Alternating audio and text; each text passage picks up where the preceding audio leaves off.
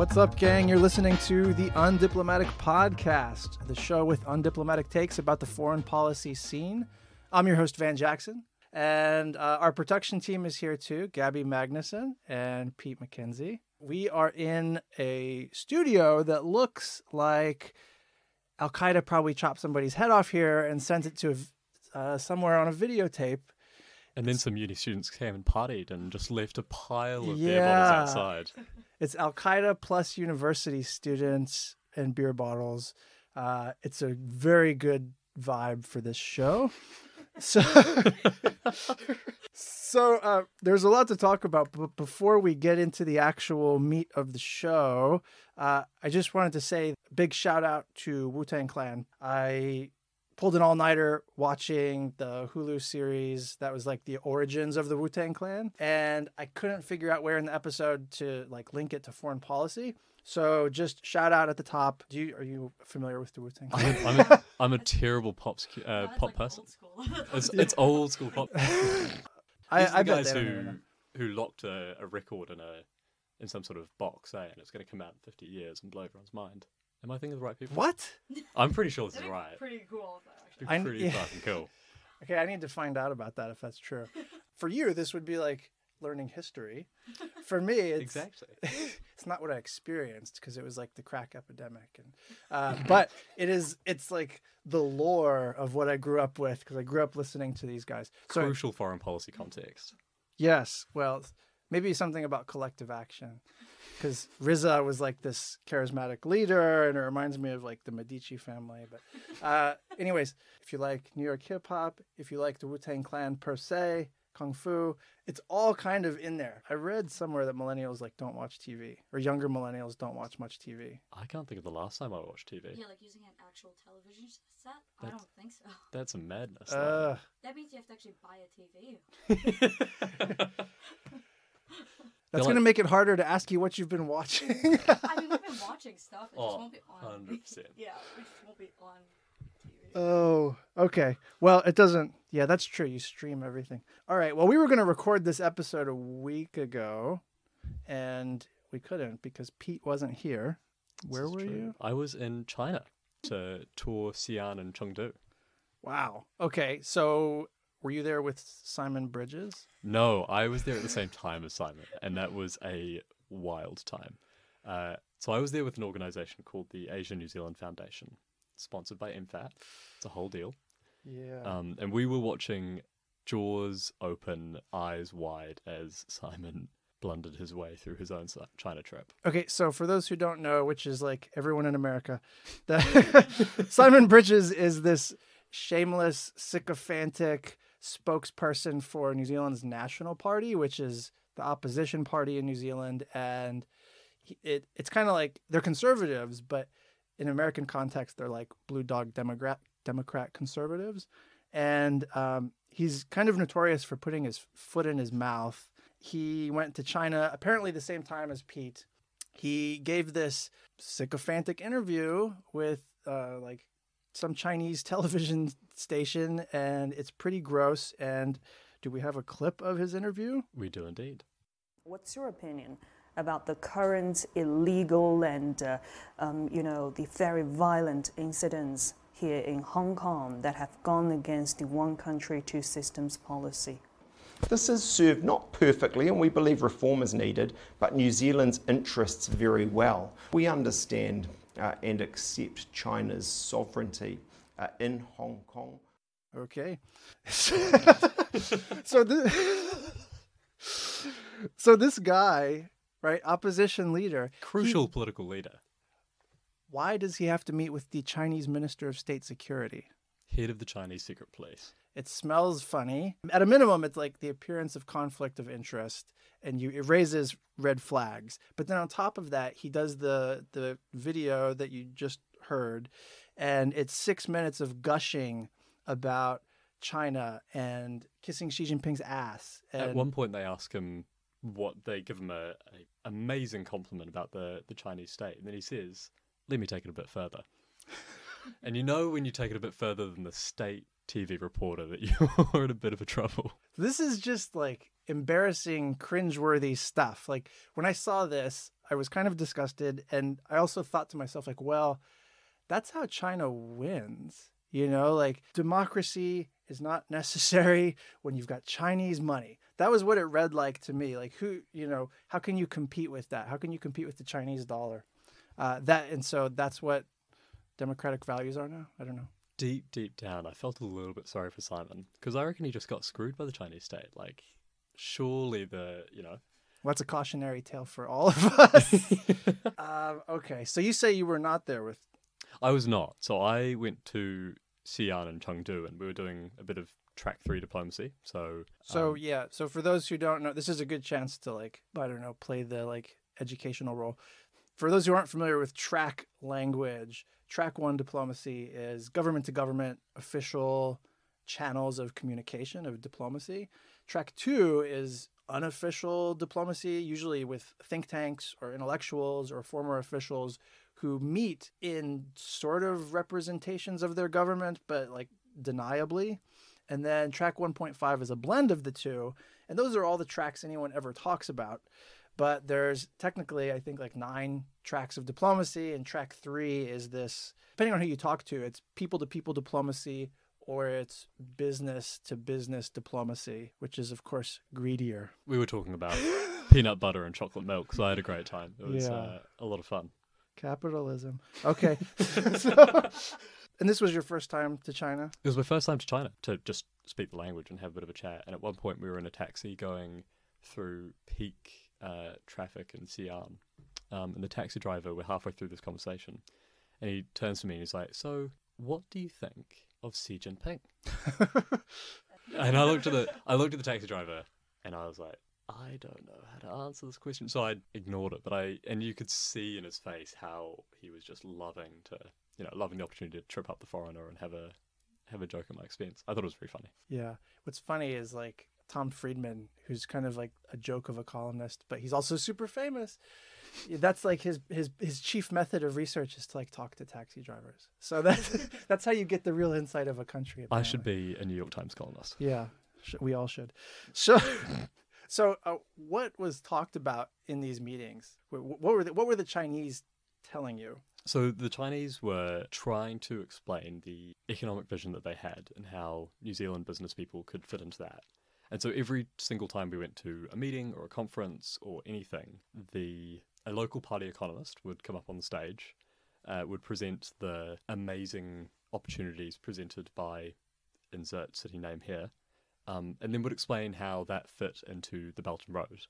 So in Chengdu, the Belt and Road Chengdu was going to be the axle on which the Belt and Road turned. Um, in Xi'an, it was going to be the the home, the start, the origin of the Belt and Road, and so it was all framed in the kind of language of the central state, but with these really fascinating kind of regional spins on it. That's interesting. That like Belt and Road would be the centerpiece or the the core concept, and then everybody's kind of grafting onto it, however however they can best make use of it Mm, or mm. rationalize what they're doing. Different bits of rhetoric, like the home, the axle, the heart. It was really, it was really interesting.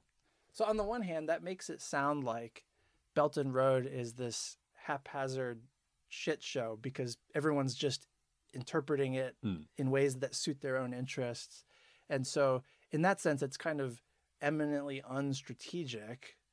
But then on the other hand, the fact that everyone kind of takes it for granted and that everyone is singing from the same hymnal book, like they've all fallen in line, everyone's touting this idea or this slogan, you know, that including Simon Bridges, um, that makes the initiative itself kind of like soft power or uh, symbolic capital. If you're a sociologist, this is, I mean, to me, Belt and Road is a manifestation of like a vanity project where China's trying to realize regional hegemony and they're doing it through lots of foreign policy corruption. And that's that's like that's what I see in the Belt and Road. I'm pretty sure that's not what they told you. I would be, yeah, I would have been surprised if they had uh, told me that. that would be a very brave party economist, uh, Yeah. and probably a very short-lived one.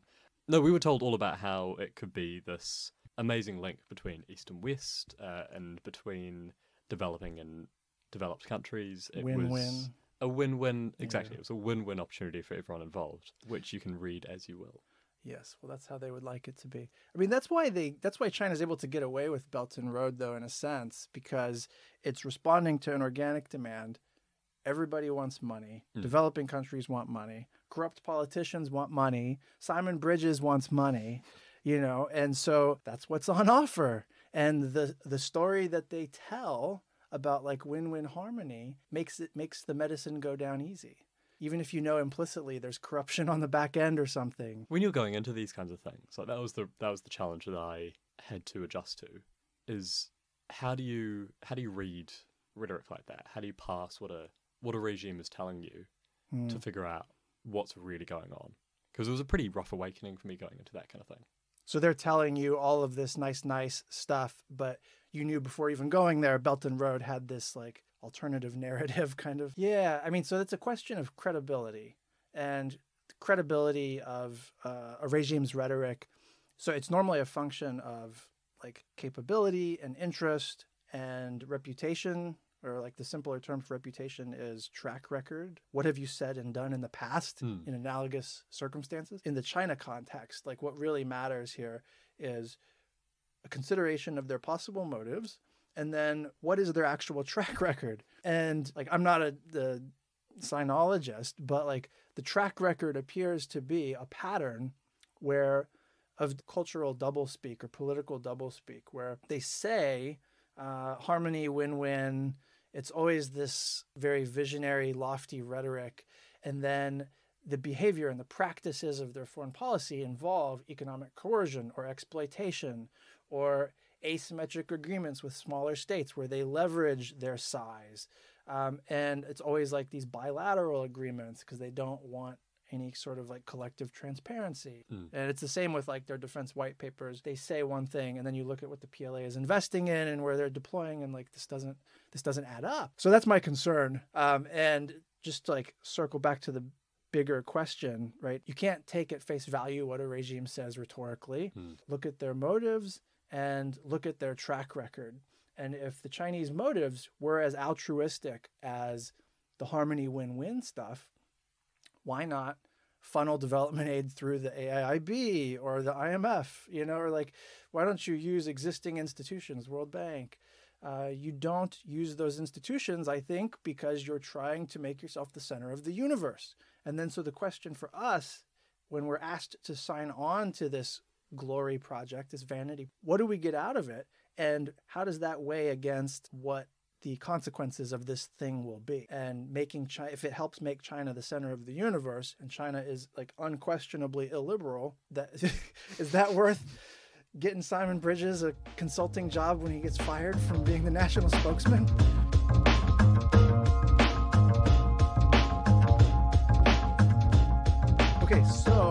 Stay off Twitter segments. it, the the premise here is like we read Twitter so you don't have to, and I would not be on Twitter personally if I didn't have to be. Twitter is like rifle to a marine; it's my weapon, so I got to be there. You don't necessarily, as a listener, have to be there. So we've we've curated some tweets, choice foreign policy tweets um, that are either speaking some sort of profound truth or are controversial and worth bringing up. And because it's like four days old, it's ancient history in Twitterland. So this is almost like going through the archives. Pete, you had a, a good one to kick us off. Do you want to bring it up? I do. I have one from my absolute favorite uh, Democratic presidential candidate, Oh. Marianne Williamson, uh, whose chances of winning the nomination increase every day. Um, right. So Marianne uh, tweeted essentially that we should cultivate peace with all the vigor that we prepare for war, which seems to me fairly intuitive. Well, so I, you should know, I printed out the tweets we're going to talk about. So I have hard copy prints of tweets. And uh, that makes me sound like an old white man. That makes you sound like Donald Trump. I'm neither old nor white, uh, or at least not fully white. And so, and not fully old. Do you sign them and then send them to your? I mail them to myself. so the tweet is War is the absence of peace. Peace is not the absence of war. We have to cultivate peace just like we have to be prepared for war if war must come. And uh, I have to say that I am, I find Marianne Williamson like very charismatic, very appealing on a personal level. There's something about her that like draws me in. But I think she's completely unqualified to be president. and so on some, I, I, I sort of get the Trump voter, right? Mm. They are drawn in by somebody that they find like incredibly appealing, but wholly unqualified. And they have to know in their heart of hearts, this man's not qualified.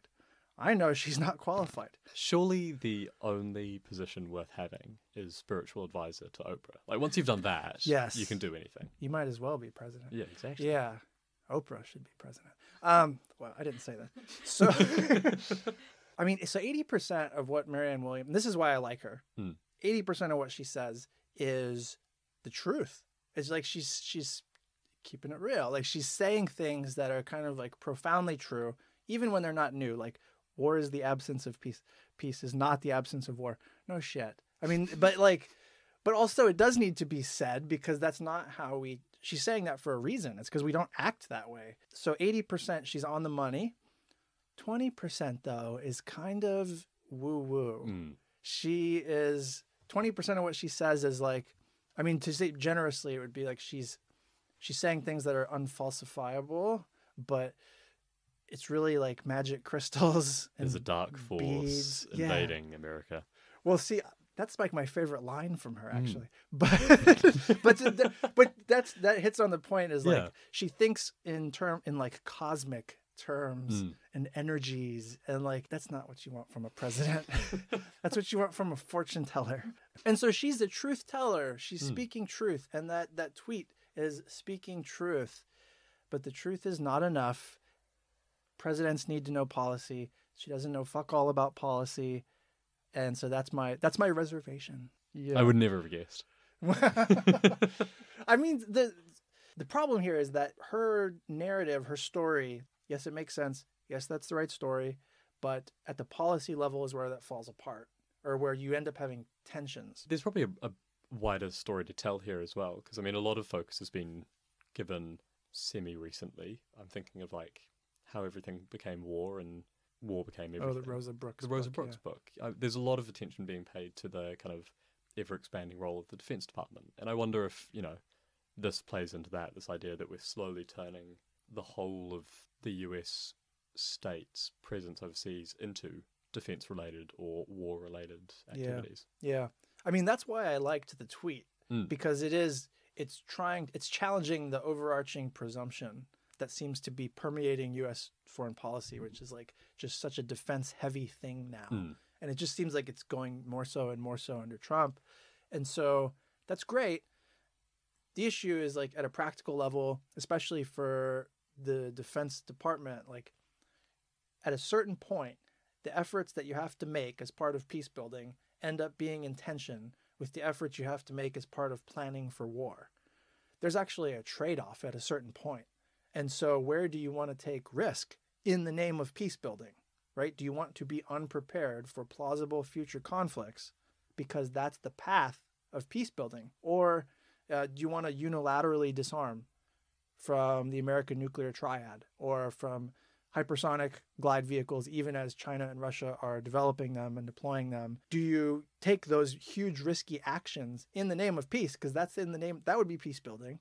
And that's probably the kind of way that Marianne Williamson envisions it, you know, like quite stark choices. But there's probably a little bit more room to maneuver, right? Like having professional aid personnel develop, delivering aid as opposed to US military personnel and slightly less stark choices on the ground. Yeah, I mean, so um, hopefully we'll talk about this in a future episode. She actually proposes a Department of Peace, Mm. which is problematic for all kinds of reasons.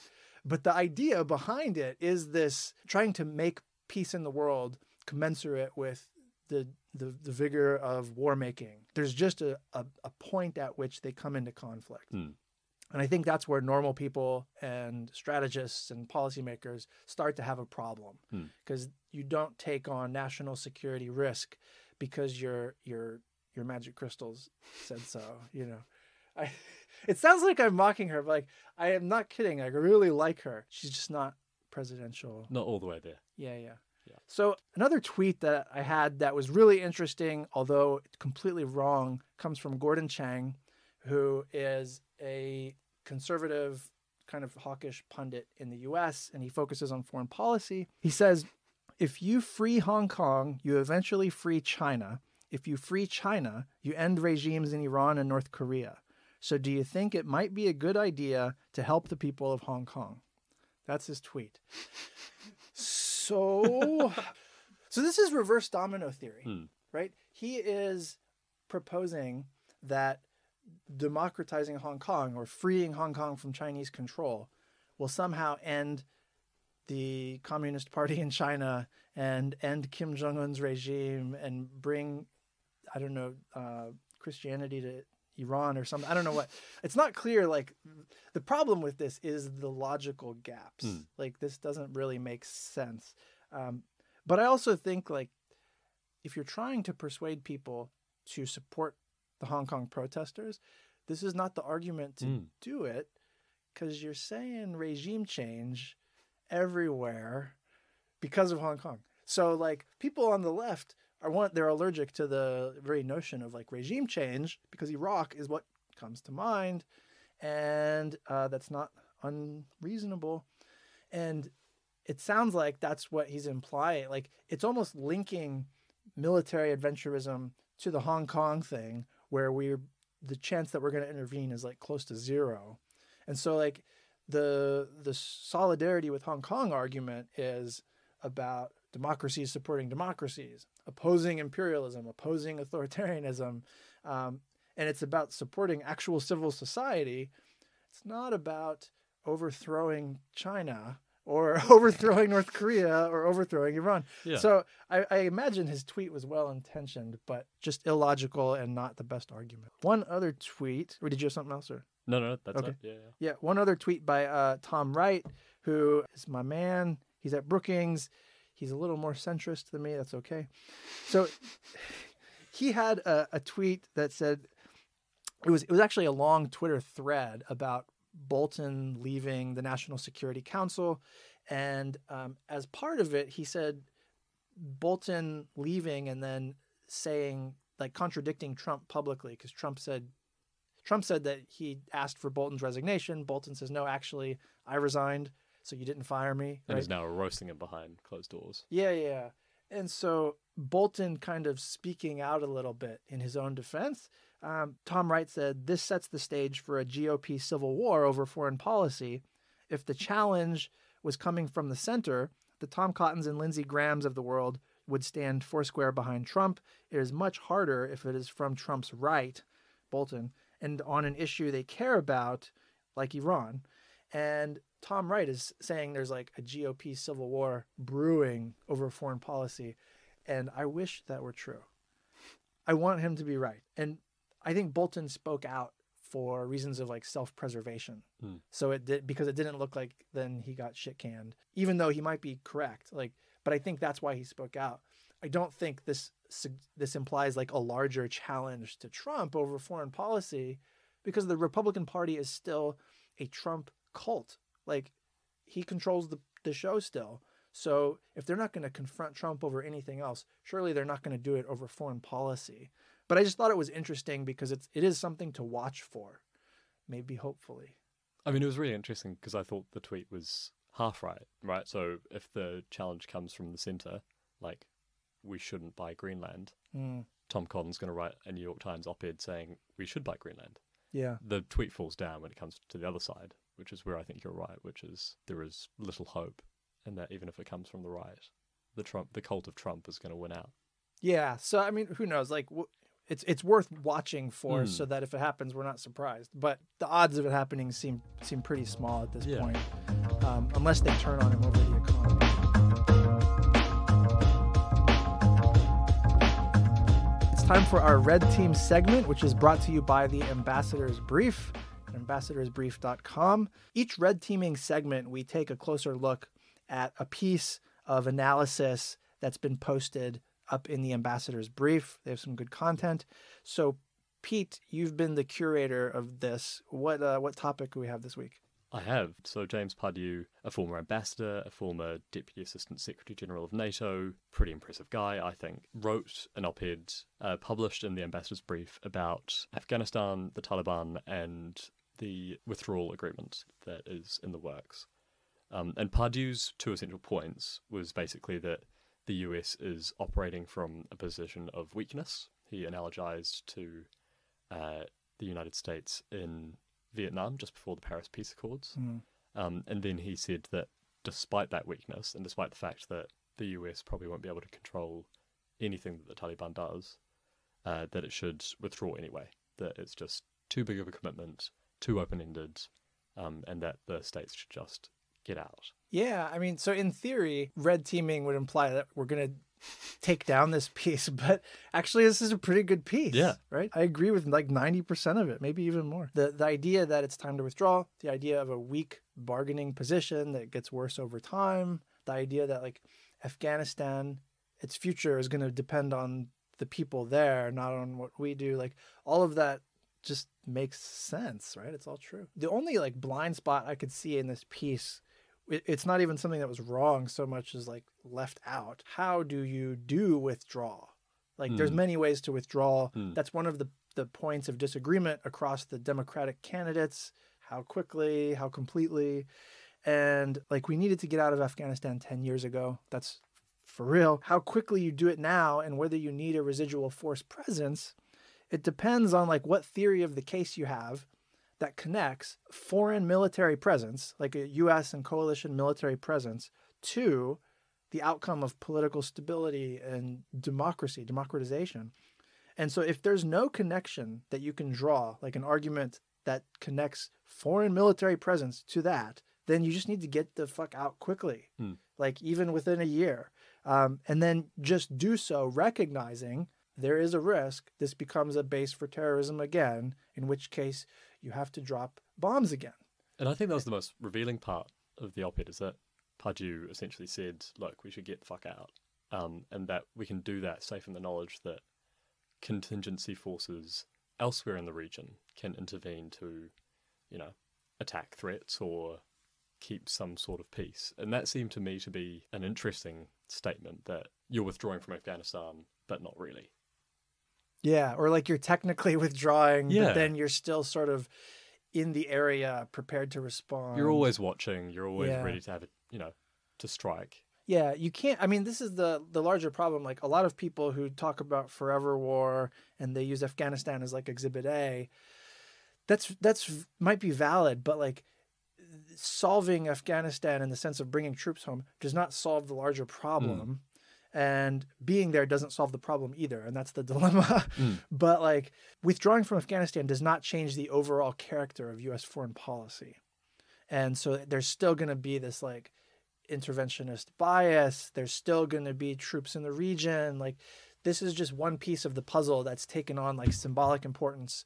And so uh, it's interest. What's interesting about Pardew is like he's a national security establishment kind of guy, Mm. and he's saying get the fuck out. So if that's where sort of like the cool-headed centrists are, I don't know what his politics are, but if that's where the center is, then man, the politics have changed around this enough that like get out and then we just be prepared to bomb. I mean, because it might have we might have to. If they start attacking people, you have to bomb. That's what happens. But um, let's find out and not just stay there forever.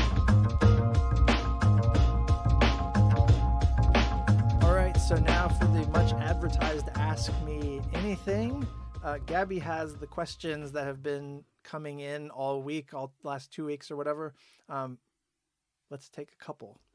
Okay, so the first one's from Lackey Scott. She's asking, um, what do you think about Chinese investment in Africa? Is it detrimental to Africa's development or a beneficial departure from the West's practices in the continent? I wonder if Lackey Scott is a dude. Oh, I don't know. apologies. I I, don't. I, I, was just thinking about that. I I'm was not like, sure. actually, I yeah. think so. I Should I don't- just read out? It- no, no, that's fine. Lackey, like, Lackey's hilarious. Yeah, Lackey. So just go with Lackey. Yeah. Anyway, Or what- do it. I didn't know. It doesn't matter. That's funny. we're, we're totally leaving this in too. and that's good. So, uh, to Lackey, if that's how you say it, what do I think about Chinese investment in Africa? I think it's not beneficial to Africa's political development, but I do think, like with Belt and Road, it responds to an organic demand that the West and that international financial institutions are not currently addressing. So China is moving into a vacuum effectively. The solution or the counter strategy can't possibly be that the West has to then make Africa the centerpiece of its grand strategy. Like that's not China's moving into a space that we don't want to be in, basically. And so the reality of it is like, well, this is going to do some good. It's probably going to do more harm than good because of the way China's economic policy tends to corrupt governance in the countries that do business with China. But it is what it is. Okay, well, following that super important question is an even more important question, also from Lackey. So, uh, what's your favorite Wu Tang solo album? Oh, this is Wu Tang Day. so, I, so like everybody, I think Wu Tang is way better as a clan than as solo artists. But the best album I think was from uh, Raekwon. It's called Only for Cuban Links or Built for Cuban Links, something like that. It came out in '95. I know that, which was like right after Enter the 36 Chambers, and it had this track called Ice Cream with Method Man and uh, Ghostface Killah, and it was fire track. It was like sexy but grimy and like really hardcore but smooth. It was like so many things at once. I'm not going to rap it, but it was really good. And that album had the same feel that the first Wu Tang album had. There was a couple other good albums by Wu Tang members, but that was like the standout to me. Man, should we link that? Yeah, show notes. it? It'll be in the show notes. Okay, great. So, from Lens of History 84, they're asking how can Saudi Arabia survive the trends towards uh, regional energy production? And what do the trends mean for U.S. Middle East slash Iranian policy? So I, I don't know if I'm understanding the question correctly, but if we're talking about tr- energy trends in Saudi Arabia, I think the trends are that Saudi Arabia is fucked. And so is so is most of the Gulf, and I think they know that, right? Renewables are the future, and some of the Gulf. I don't know about Saudi Arabia. Some of the Gulf states are investing heavily in renewables, but it's not at all clear that that's going to be a source of economic productivity.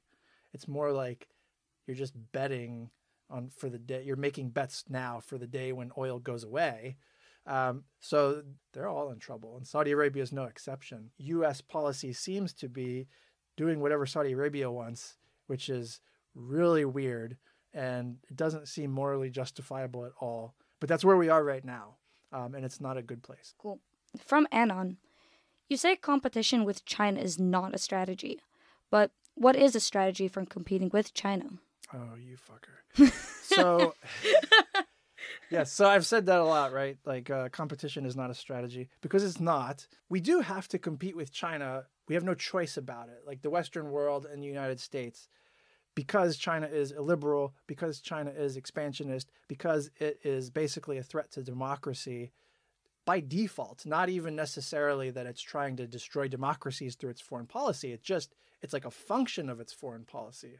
And so it like corrupt governance in small countries on its periphery that do business with China. That's not that that's a war against democracy, but it's not necessarily deliberate. So the issue is just how we compete. And the strategy for that should be tailored to the the nature of what the threat is. And that's where I disagree with a lot of like China Uberhawks. Like that's where I get off the boat. Um, because the threat from China to me is far more political and economic than it is military. There is a military component. The balance of power is a thing that you have to like pay attention to, but that's not the main concern here. And so there are two things. One, an effective competitive strategy needs to combat the sphere of influence that China's trying to create. The balance of power is, in a military sense, is just a very small part of that. So we need to deconstruct the sphere of influence that they're actively constructing. Um, and then the second part is like we need to get our heads around Chinese foreign policy is more accurately characterized as imperial or hegemonic. And we throw we use these terms like very loosely. A hegemonic order and an imperial order look very different. And in the China case, they are both illiberal, but one involves almost like collective governance through institutions, and China's at the center, and that implies one kind of strategy, right? And an imperial structure places China at the center, but then the periphery is unconnected. So the smaller states are unconnected, and China does all the one off deals Um, Dan Nexon calls this heterogeneous contracting. And so that's a totally different structure, like a hub and spoke kind of thing. And the strategy for deconstructing a hub and spoke structure is very different from deconstructing a hegemonic order. And like I, I'm shocked that like nobody talks in these terms and we conflate the two all the time. And getting that right is what tells us what kind of strategy we should have. We're getting ahead of ourselves if we haven't diagnosed the structure of Chinese ambitions, and yet we're talking about the strategy to counter China. So uh, we need to sort of take a step back in order to move forward on strategy. One last one from Deacon Malden. How will the U.S. respond to the attacks on Saudi Arabia? And do you think Iran did it? I'm pretty sure that's one of my students right now. uh, so, Deacon, if you're listening, so I, am sh- I think Iran. So the Houthi rebels are claim to have done it. The mm-hmm. question is, did were they backed by Iran? And answer is probably yes, but who, knows? Like we're, we're operating without evidence. And so we would need evidence. Well, it appears they're responding by trying to like gin up war, uh, which there's just no support for it except on the political right. And there's no support for it internationally either.